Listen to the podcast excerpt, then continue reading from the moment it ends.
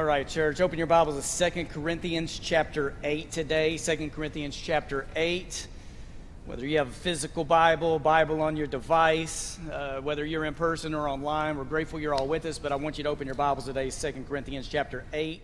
This is our final series, or final message in the series on Second Corinthians. And we've called this ambassadors. This word ambassadors, or this idea of ambassadors, comes from 2 Corinthians chapter 5, verse 20. You don't have to turn there right now unless you want to, but it's on the screen. And it's this We are therefore Christ's ambassadors, as though God were making his appeal through us. We implore you on Christ's behalf, be reconciled to God. An ambassador is a representative. So it's somebody who has higher power that has entrusted you to be an ambassador, to be a representative. And, and just to think about what this says about God that God, in all of his glory, has chosen humanity, like saved human beings, saved through Christ, has chosen us to be ambassadors, meaning God trusts us to make an appeal to the world of who Jesus is. So, what does it say about God? That God desires partnership that much. And what does it say about you? I try to spend so much of my ministry attempting to convince people that you have what it takes to be a representative of God because Jesus lives in you. And if you're here today or in this worship experience today and you aren't sure if Christ lives in you, we would love a chance to talk to you about what that means.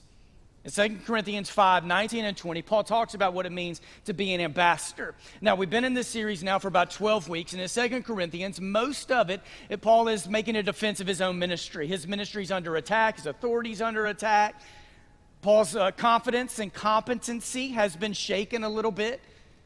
And, and Paul is writing to them, both making an appeal that his ministry matters, but also reminding people of what the gospel is that he presented to them.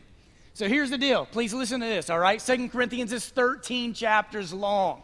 In chapter 1 through 7, Paul makes an appeal about his ministry. In chapter 10 through 13, Paul makes an appeal about his ministry. In chapter 8 and 9, it's like a pause. So the first seven chapters, the last 10 through 13, the last four chapters, Paul's making an appeal about his ministry, trying to recenter the church in the gospel. But in chapter 8 and 9, it's like he takes a time out. It's like, oh, hey, we need a couple of chapters to talk about money. Because anytime there's tension in a relationship or between two groups of people, talking about money makes it all better. Am I right? This is like marriage advice 101. All right. I'm married to a woman, Casey and I. I I, I, love the marriage. It's not a perfect marriage, but we have very few arguments. But I don't know how it would go if Casey and I were in an argument one day, and, and right in the middle of it, I was like, Casey, let's stop what we're arguing about. Let's talk about our finances. Because our boys are really expensive. We need to cut back on a few things, and your Hallmark subscription every month is like, do we care about our kids going to college or not? All right, we got to save that four ninety nine a month. Like, how do you think it would really go? Like, so for Paul to like make this appeal about his ministry and then come back to want to talk about his ministry and the center of the gospel, and then he pauses for two chapters to talk about money. Now, if you're like me, when I hear church leaders talk about money and finances and generosity, there's suspicion.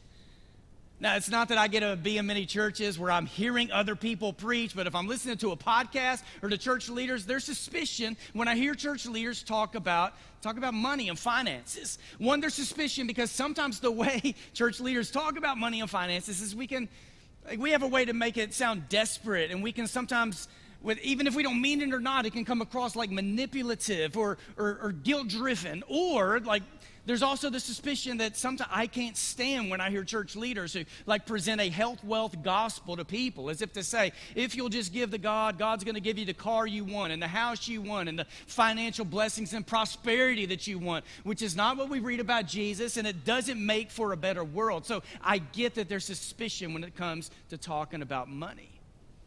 So I have two things I want to try to accomplish today. Number one is this, and now both of these are on the screen that I want you to embrace generosity as a spiritual practice essential for spiritual maturity. And I'm going to talk about this a little bit more later. And I hope to talk about this in a way that is inviting, that feels like partnership. And when it comes to generosity, I want you to think about generosity as a spiritual practice, just like you think about prayer as a spiritual practice. In Matthew chapter 6, Jesus had a chance to talk about three spiritual disciplines. And he talks about giving and prayer and fasting. And Jesus just assumes that these things will be done. So if you're in the mindset right now of I'll work on becoming a more generous person when I'm out of debt or when I uh, when I feel better about savings, uh, you would not do the same thing when it comes to prayer in your life or when it comes to Bible study practices in your life. So think about generosity as a spiritual practice. This is going to be one of my challenges today. The other is this: is I want to I want you to see Paul's strategy when it comes to generosity, when it comes to money. And I need to paint a bigger picture for you of something that most of us who've been reading the Bible our entire lives, especially the New Testament, maybe we have never seen. When it comes to the ministry of Paul, there was this thing, and I put it in quotations because this is like a big idea in Paul's life, but it was a collection. There was this massive collection that Paul had been commissioned by the Jerusalem leaders to go and take this collection up. Now, Paul had access to places around the world that a lot of the leaders in Jerusalem didn't have because Paul was an apostle, he was a missionary to the Gentiles. So Paul went further out than anyone else. But this was a it, this took strategy because they didn't have they didn't have like emails they could send out. They didn't have social media strategies. Even if you send a letter, it may take a while for that letter to get there. So, for most of us, who know anything about the New Testament or the Apostle Paul, you've probably thought about Paul as Paul the evangelist, and Paul the church planner, and Paul the equiper, and Paul the discipler, but you probably haven't thought about Paul as a fundraiser. Paul is one who is leading this initiative, leading this collection. Let me show you a couple places where this will pop up. In Galatians chapter 2, verse 10, and I'm just reading one verse, so you can go back and read the rest of Galatians 2 if you want to. But Paul writes this All they asked, talking about the leaders in Jerusalem, all they asked was that we should continue to remember the poor, the very thing I had been eager to do all along, which of course this was something like for them to take seriously in their daily life, but Paul had a much bigger project in mind. And he refers to this in 1 Corinthians chapter 16, verses 1 and 2, where Paul writes this. So now he's writing to the church in Corinth, and he's reflecting on what he said to, those, to that church in Galatians. He writes this Now about the collection for the Lord's people, do what I told the Galatian churches to do, that on the first day of every week, each one of you should set aside a sum of money in keeping with your income, saving it up, so that when I come, no collections will have to be made. So Paul, even though a lot of times we have looked at that and have thought about the weekly commitment to giving, Paul's painting a much bigger picture for them that there is this collection, kind of like what we do in a special contribution, that he's trying to take up. He's done this for the Galatian church. Now he writes to the Corinthians about the same thing. Now, as Paul is serious about this collection, a few things. One, this took a couple of years for Paul to do. So this wasn't like a two month project, this was a massive project. Something else, this doesn't seem to be like a, a, disaster relief. So it's not like there was a famine and now they're raising money for a famine. And, and I really want you to catch this. Paul is going and make, he's making an appeal to Gentile churches to raise money and to send money to Jerusalem, which is primarily Jewish people. So for Paul, there's also this sense of unity. There's this this collaboration between different races and ethnicities. So, Paul is writing the Gentile churches to do something some of them had never done was to raise money for the sake of God for people who are far away and to trust that those leaders in Jerusalem would disperse the funds for the good of the world. As Christianity spread and more and more people were surrendering their lives to Jesus, commitment to Jesus often came with many sacrifices financial losses, the loss of relationships, and maybe the loss of jobs. And the church wanted to be ready to support people all over the world who were surrendering their lives to Christ, all in his name. In Romans, Paul references this in chapter 15. He says this Now, however, I am on my way to Jerusalem in the service of the Lord's people there. From Macedonia and Achaia, we're pleased to make a contribution for the poor among the Lord's people in Jerusalem.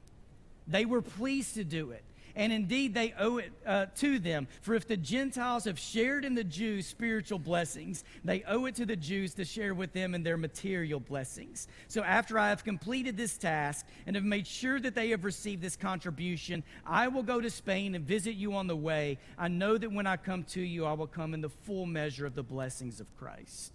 Paul wasn't afraid to make a plea. Paul wasn't afraid to raise a bunch of money for the good of the kingdom of God.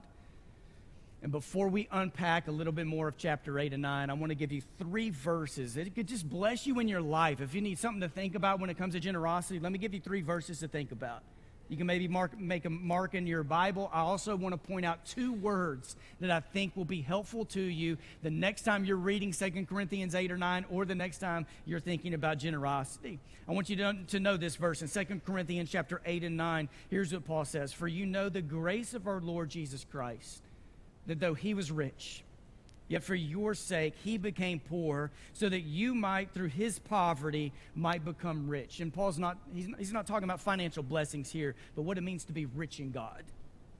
I want you to think about 2 Corinthians 8, 13, and 14. That our desire is not that others might be relieved while you were hard pressed, but that there might be equality at the present time, your plenty will supply what they need. So then, in turn, their plenty will supply what you need. The goal is equality. I want you to think in your own life that sometimes when you have reached out to help somebody in poverty, sometimes we were thinking that we have what they need, and in response, you receive something in return. Has this ever happened to you?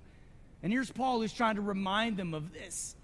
That sometimes we're giving, but then there's so much that people in poverty have to give to us to remind us of the riches of God.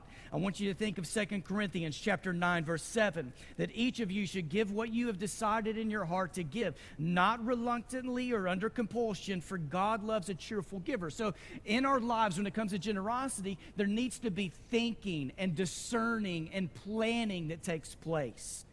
I want you to know these two words. One is in 2 Corinthians chapter 8 verse 2, and it's a word that in most of your Bibles it's the word generosity.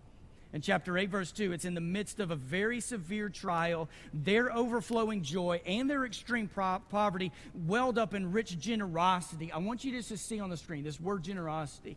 This is about singleness of heart of one who has no mixed emotions, not divided in their priorities so, this is a word for people who are living in community that when we give, it's not just that we're giving out there to somebody hoping something good happens. Like there is this unifying, there's something about unity happens when we come together to, to pour our resources into some movement or to something that's happening in the world in chapter 8, verse 4, and 9, verse 1. And you'll see this in a few places in these two chapters.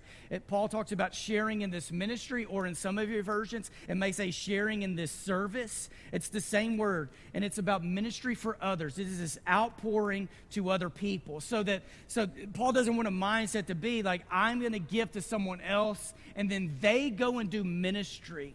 The mindset the Bible wants us to have is that when we give, there's partnership and there is sharing.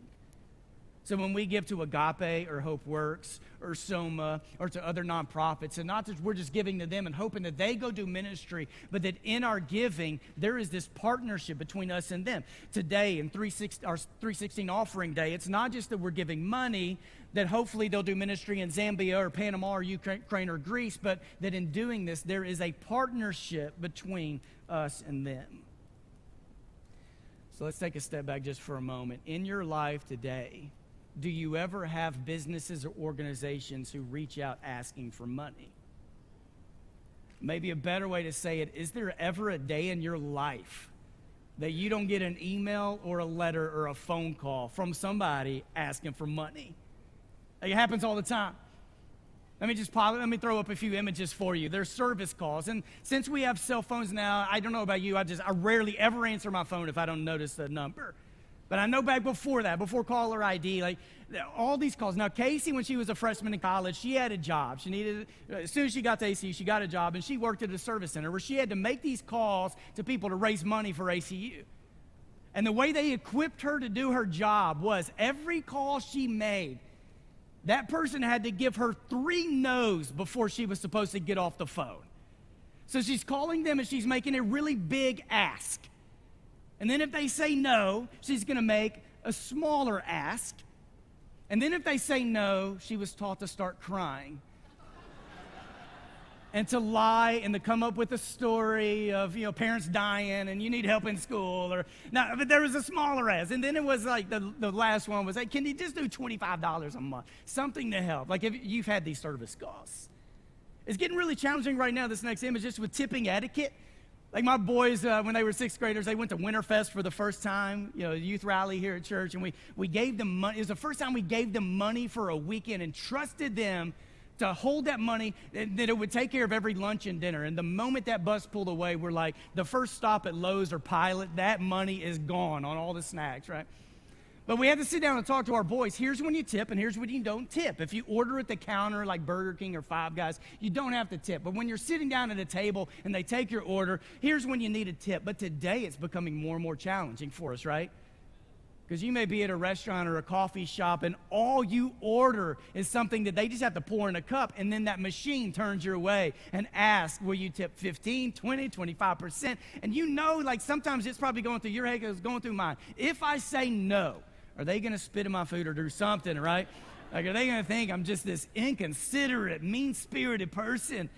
And sometimes it's even worse at like Walgreens or CVS when you all you do is go in and get a pack of gum and they ask, Do you want to round up? Do you want to give five to ten dollars? And if you don't, you just don't care about hungry children. Like everywhere we go, there asks. And I know like you're getting hit up all the time. There's special contributions and donations and sponsorships and year end giving. And thank goodness in the church, we never ask for money. Maybe we do, all right? Because in the church, we have a weekly contribution. In the spring, we have a 901 contribution, special contribution that supports local efforts. Today, every October, we have a 316 offering that supports global efforts. There's times throughout the year that we have food pantry needs. We have end of the year giving. Every March, we have a Panama fundraiser for mission efforts. I mean, our mission effort to Panama, in which some of you will spend $750 on a cake, all in the name of Jesus, right? So I know a lot of us, like we give to churches, we give to nonprofits, we give to special contributions, we give to those one time things that come our way. And throughout the year, how can you ever say no when some little girl asks you to buy thin mints or peppermint patties, like uh, peanut butter patties? Like you, like there's all these requests that come our way all the time. And sometimes it can be really tricky with global efforts. Because we live in Memphis, we're all around us. There are so many needs. Some of us talk about this. Like there's so many needs all around us. And sometimes when it comes to global efforts, we may think like, does our small amount of money that we give, does it make a difference? And sometimes with global efforts, like it's hard to see or to feel what is happening in some of these places around the world. And then you could read books like Toxic Charity, that they make arguments of, hey, instead of you taking a mission trip to what some people will call a third world country or an under resourced country. Instead of that, why don't you send that $40,000 and hire a couple of painters or contractors who can do their own work so that you build up the community? But then you talk to people, even in this church, who have been a part of mission efforts, and you see how God has grown their heart and their mind and has opened up their eyes, and they will never be the same because how they've encountered God through some of these global efforts. And when it comes to giving and generosity, I know there's so many ways that what I'm doing right now, like how we teach and preach about it, sometimes it can feel manipulative, sometimes it can feel inviting, sometimes it can feel like partnership. So I want you to see this map real quick, and then I want to get to a little bit more in 2 Corinthians 8 and 9 with you. I want you to see this map. And I know there are a few different cities. I just want you to notice up top there's Macedonia. So Macedonia in first century, in the first century world, Macedonia is where you have Thessalonica. This is where Philippi and Berea. So these are some places both you read about in the book of Acts and Paul wrote letters to them. And then south of that you have Achaia.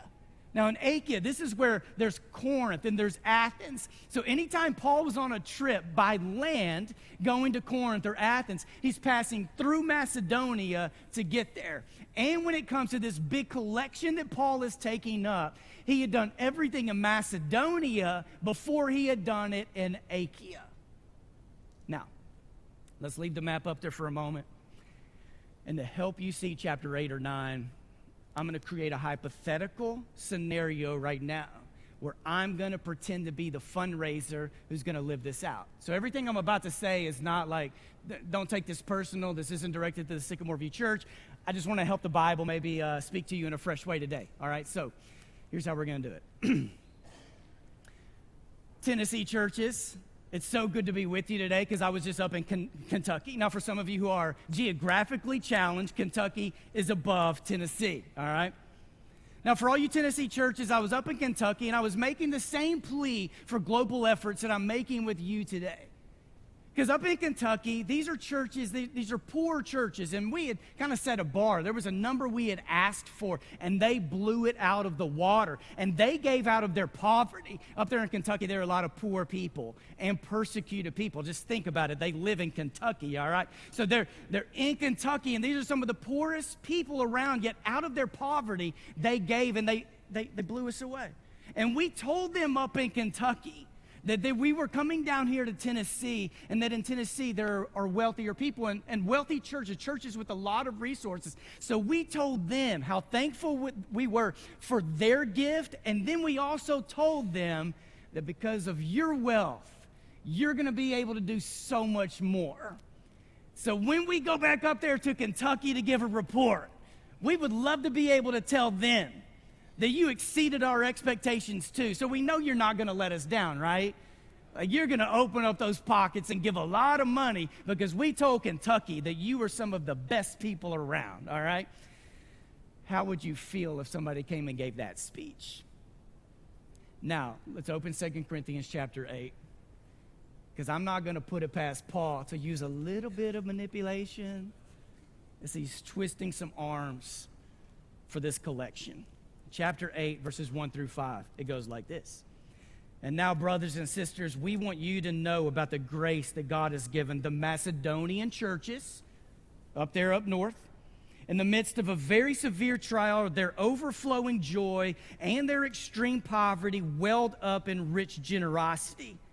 For I testify that they gave as much as they were able and even beyond their ability, entirely on their own. They urgently pleaded with us for the privilege of sharing in this service to the Lord's people. And they exceeded our expectations. They gave themselves first of all to the Lord, and then by the will of God also to us. Now, check this out in verse 7. But since you excel in everything, in faith, speech, knowledge, complete earnestness, and in our love for you, see that you also excel in the grace of giving. Right? Like, not that this is competition, but it kind of is. Like, we don't want them to outdo us. In 2 Corinthians 8, verses 8 through 15, listen to this. I'm not commanding you, but I want to test the sincerity of your love by comparing it with the earnestness of others. For you know the grace of the Lord Jesus Christ, that though he was rich, yet for your sake he became poor, so that you, through his poverty, might become rich. And here is my judgment about what is best for you in this matter. Last year, you were the first not only to give, but also to have the desire to do so. Finish the work. So this collection has started happening. Now they need to put their money where their mouth is, right? So that your eager willingness to do it may be matched by your completion of it according to your means. For if the willingness is there, the gift is acceptable according to what one has, not according to what one does not have. Our desire is not that others might be relieved while you are hard pressed, but that there might be equality. At the present time, your plenty will supply what they need, so that in turn, their plenty will supply what you need. The goal is equality. As it is written, the one who gathered much did not have too much, and the one who gathered little did not have too little. I want to skip to chapter 9, verses 3 through 5 where basically here's where Paul, in between, where Paul has said, I'm sending a few people to you.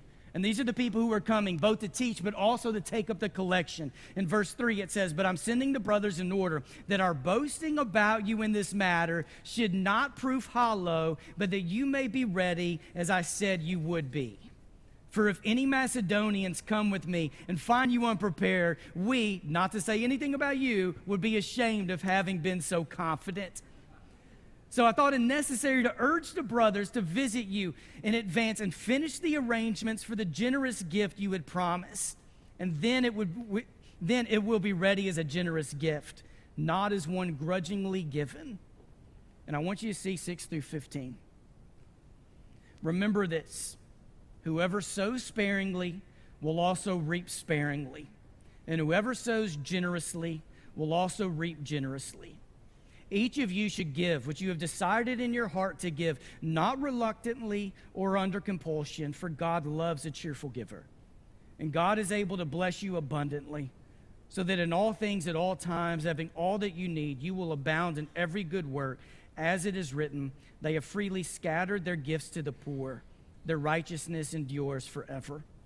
Now, he who supplies seed to the sower and bread for food will also supply and increase your store of seed and will enlarge the harvest of your righteousness. You will be enriched in every way so that you can be generous on every occasion, and through us, your generosity will result in thanksgiving to God. This service that you perform is not only supplying the needs of the Lord's people, but is also overflowing in many expressions of thanks to God. Because of the service by which you have proved yourself, others will praise God for the obedience that accompanies your confession of the gospel of Christ and for your generosity and sharing with them and with everyone else. And in their prayers for you, their hearts will go out to you because of the surpassing grace of God, grace God has given you. Thanks be to God for his indescribable gift. So, look, here's the deal, all right? In Corinth, there's a lot of disunity, a lot of disruption in the body. And Paul saw this collection as something that wouldn't just bless people outside the churches in Corinth, but something that would unite them in God. And isn't this what every act of generosity in the church is supposed to do? Like it's not just something we do alone. I mean, we, we're like we're in this together for the sake of God all over the world. So I'm going to do this quickly, all right? I'm going to give you eight principles about generosity. So I want you, uh, they're just they're going to come up one at a time. They're not going to be eight at the end, just one at a time. If one of these hits you, I want you to either write it down or take a picture real quick. But here are just eight eight principles, and it builds off this commitment I made at the very beginning of this message that I want you to embrace generosity as a spiritual practice that is essential for spiritual maturity. Now, Next week, I'm going to preach, a, uh, uh, I'm going to start a new series, and then I'm going to go on sabbatical the rest of November. And next Sunday, I hope you'll make plans to be here. I want to talk a little bit more about just, I'm going to reflect on my first 15 years of ministry here, things I've seen God do. And then I'm going to kick off a series that uh, our ministers are going to uh, help deliver uh, while I'm going on sabbatical. But right now, I want to speak into this. As I said up front in Matthew chapter 6, Jesus laid out a few spiritual practices and assumed that they would just, like, people would honor them. He assumed giving would be done, prayer would be done, fasting would be done. He wasn't making suggestions. He assumed that these are muscles that we would exercise.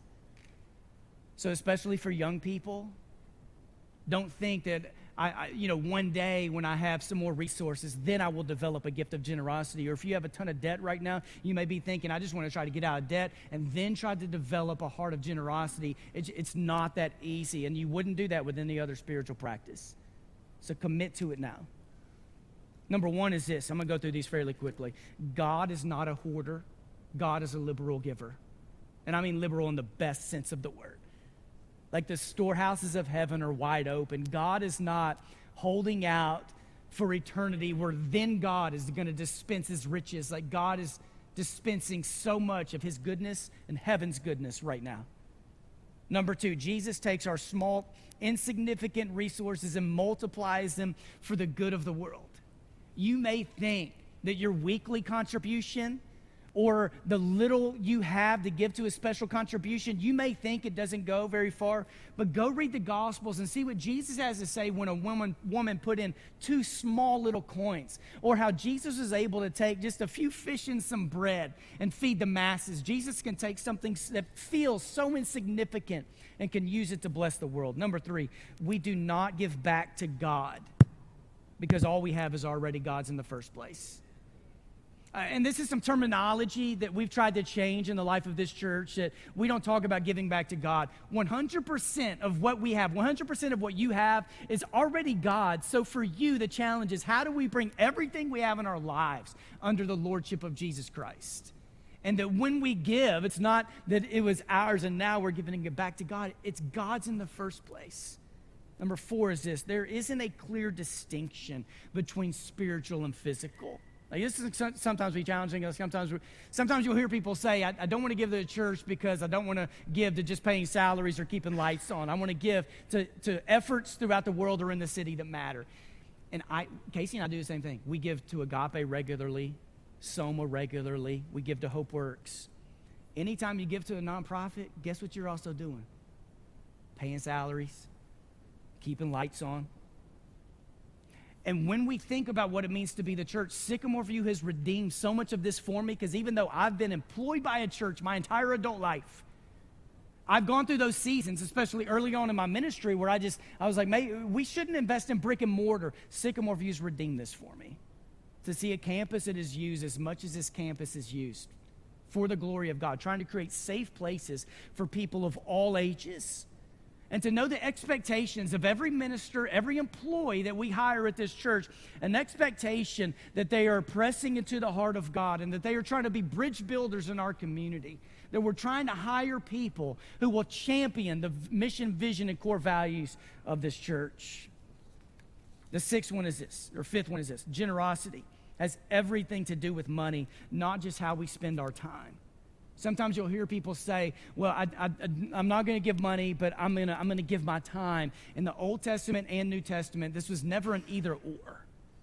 Like throughout the entire Bible, you're never going to have anybody say, Well, I'm not going to give money, I'm just going to give my time. When I first came to Memphis for two years, I tithed my time. So if I was working 40 to 50 hours a week, I wanted to tithe that. So I took four to five hours every week. Now, we are at a place in our lives where I could do this, where I was getting to know the city, pressing into the city. But it's not just about how you give time, as precious as that may be. Giving time, your presence somewhere, doesn't, uh, throughout the Bible, it doesn't give you the right not to give your money to something. The next one is this. I think a tithe, I, and this is just coming from me, I think it is a good standard to keep and or strive for. Like in the Old Testament, it was required. In the New Testament, you don't have this as a law, a command given by Jesus, but I don't think that the God of the entire Bible would expect anything less from people living in a time where the Spirit of God dwells inside of us than God would throughout the Old Testament. The average person in a church in the United States gives 2.7% of their net income. And if it's you, I would encourage you maybe not make a change overnight, but I think 10%, I think it could be a really good standard to strive for. And if this means that from now you make a seven year plan where every year you're going to increase that by 1%, what you give to the good of the kingdom of God, you will be better because of it. The seventh is this limited resources in the hands of God multiplies for his glory. Just believe it. The small things we have to give, it matters in the kingdom. And last but not least, God doesn't care if we have things, but God does care if things have us. And a discipline of generosity, it prepares us to combat all of the ways the enemy is trying to get us with greed or coveting. Generosity is a big part of what it means to be a church family. It unites us, it keeps us on mission. And today, as we go to the table, the bread and the cup, and everyone here is invited. Here in just a few moments, there are six tables. There'll be the bread and the cup. We have prayer leaders around this room to receive you for prayer. I know Casey and Shelly are two women receiving us for prayer. Ephraim is going to be up front, one of our shepherds. Brent Patterson's going to be in the back. If there's anything we can do for you, we're going to be around the room for you. But what we're going to leave on the screen for a few minutes is this 2 Corinthians chapter 8, verse 9. And then I have two bullet points. If you need any help today as you take the bread and the cup to reflect, just a, a prayer for you to offer before God, here it is. For you know the grace of the Lord Jesus Christ, that though he was rich, yet for your sake he became poor, so that you through his poverty might become rich. So maybe just take a moment this morning to reflect. What did Jesus go through to make you rich? And how am I called by God to use my wealth and my resources for the sake of the world? Will you close your eyes and bow your heads? For God, this morning, I know I speak on a few things that can be tricky and not just hard to communicate from a stage, but hard to know how people are receiving it or hearing it from a crowd. So, my prayer this morning is if I've said anything that doesn't honor who you are, may those words fall to the ground and be trampled by you and not be remembered at all. But if I have spoken words that are true to your character, your nature, your mission, your heart, may they sink deep into our hearts and bear great fruit. And God, for every single penny given, both to the weekly offering this week and to our special contribution, God, will you multiply it and advance your kingdom through it? It's in the name of Jesus we pray, and the whole church said, Amen.